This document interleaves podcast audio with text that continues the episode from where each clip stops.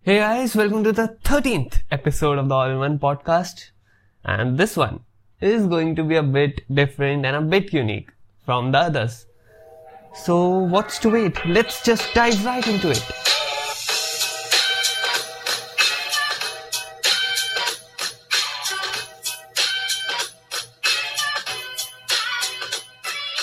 Did you know, thanks to NFTs, लोगों ने एक डिजिटल परफ्यूम को अट्ठारह हज़ार डॉलर्स के लिए बेचा एक डिजिटल परफ्यूम को और एक collection of whales each having a unique feature for two hundred and forty eight thousand dollars और एक simple five word tweet for two point nine million dollars तो इस एपिसोड में मैं बात करूँगा क्या एन क्या होते हैं, उनके एडवांटेजेस क्या हैं and why are they a problem so to start with हमारी जो इकोनॉमी है इकोनॉमी नॉट इकोनॉमी इकोनॉमी वो हमेशा ऐसे काम मतलब काम करते हैं कि हम पैसे कमाते हैं एंड उस मनी को हम यूज़ करते हैं गुड्स बाय करने के लिए, ठीक है?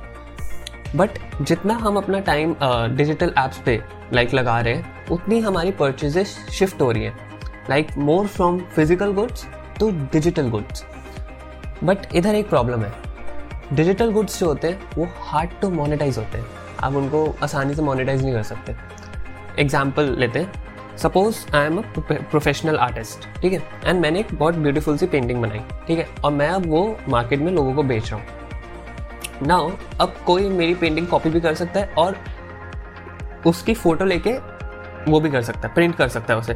बट ये चीज़ें मुझे इतनी इफ़ेक्ट नहीं करेंगी, क्योंकि आप जब जो प्रिंटेड लाइक फ़ोटो ली और प्रिंट करके ली, वो इतना इफ़ेक्ट नहीं करेगी, क्योंकि आप ब्रश स्ट्रोक से बता सकते हो कि मेरे पास ओरिजिनल है, उसके पास फेक है बट अगर मैं डिजिटल आर्टिस्ट होता और मैंने एक बढ़िया सी पेंटिंग बनाई अपने टैबलेट ठीक है तो जैसे ही मैं उसे रिलीज़ करूँगा to the internet as a JPEG image तो it will become as simple as a right click for people to copy the exact art work और उसकी जो वैल्यू होगी वो एकदम से गिर जाएगी, ऐसे नीचे बिल्कुल yes yes.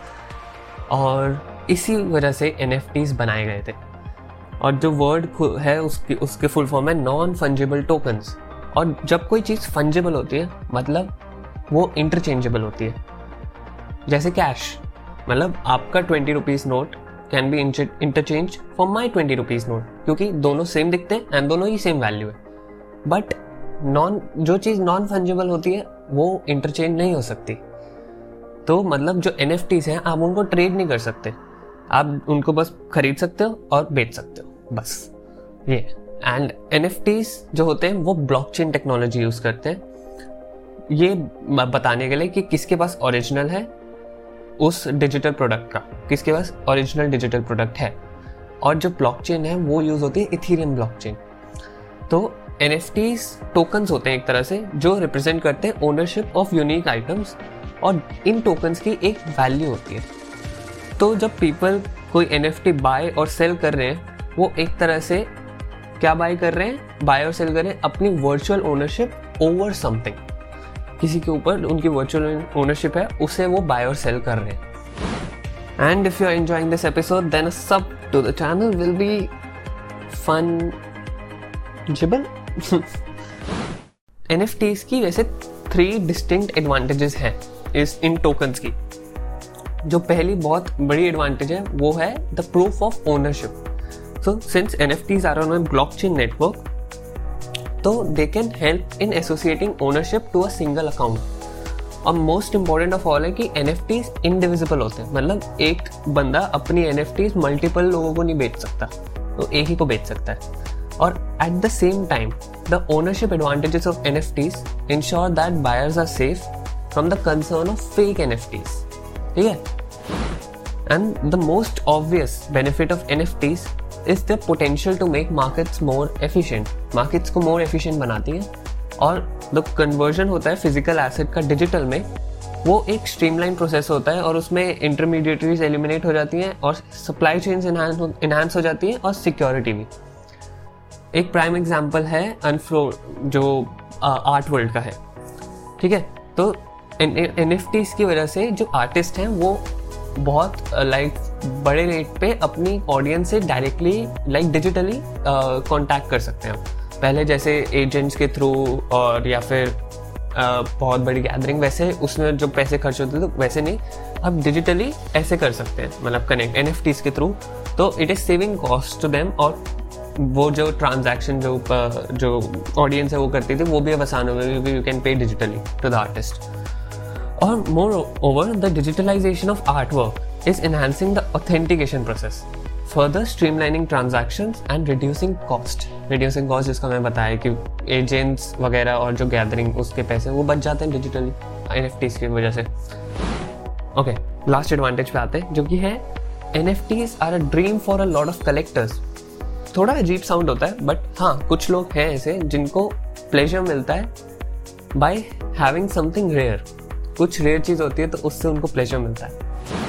Let's now talk about the problem with N F Ts okay तो just to start with N F Ts are not what a lot of people think they are तो अगर आप एक एन एफ़ टी ओन करते हो तो आपके पास ओनरशिप है but you are still not the owner मतलब एन आपके पास NFT है, वो आपको उस चीज़ का कॉपीराइट नहीं दे रही। मतलब कि आप उसको, आप, आपके पास आ गया, आप उसको क्लोथ पे प्रिंट करके बेचने लग जाओ। नहीं, ये नहीं कर सकते।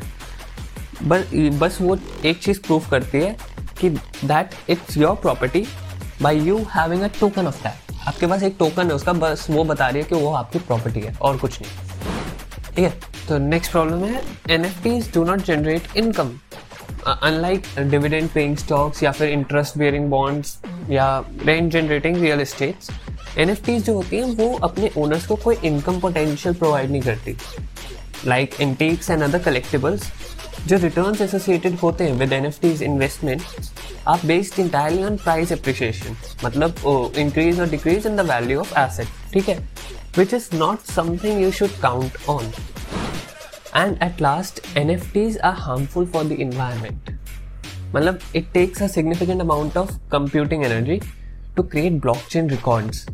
और एक तरह से एक बहुत बड़ी डिबेट हुई थी इस पर कि लॉन्ग टर्म प्रोसेस जो है वो बहुत हार्म कर सकता है इन्वायरमेंट को लाइक ब्लॉकचेन वाला जो प्रोसेस है और कुछ एस्टिमेट्स करे थे कि अगर जिस करंट रेट पे जो कार्बन एमिशन हो रहा है from mining crypto currencies and N वो एक्सीड कर जाएगा जितना कार्बन एमिशन लंदन में होता है इन द कमिंग ईयर्स तो आपको पसंद आया हो एपिसोड और यस मैंने कुछ डिफरेंट थोड़ा यूनिक ट्राई करा है तो मतलब मैं फैक्ट्स पे नहीं एक पर्टिकुलर टॉपिक पे फोकस करा इस बार. एंड मैंने अच्छा करा. यस तो yeah that's it about this episode My name is Nilesh This is the All in One Podcast, and I'll catch you in the next one. Until then, stay safe.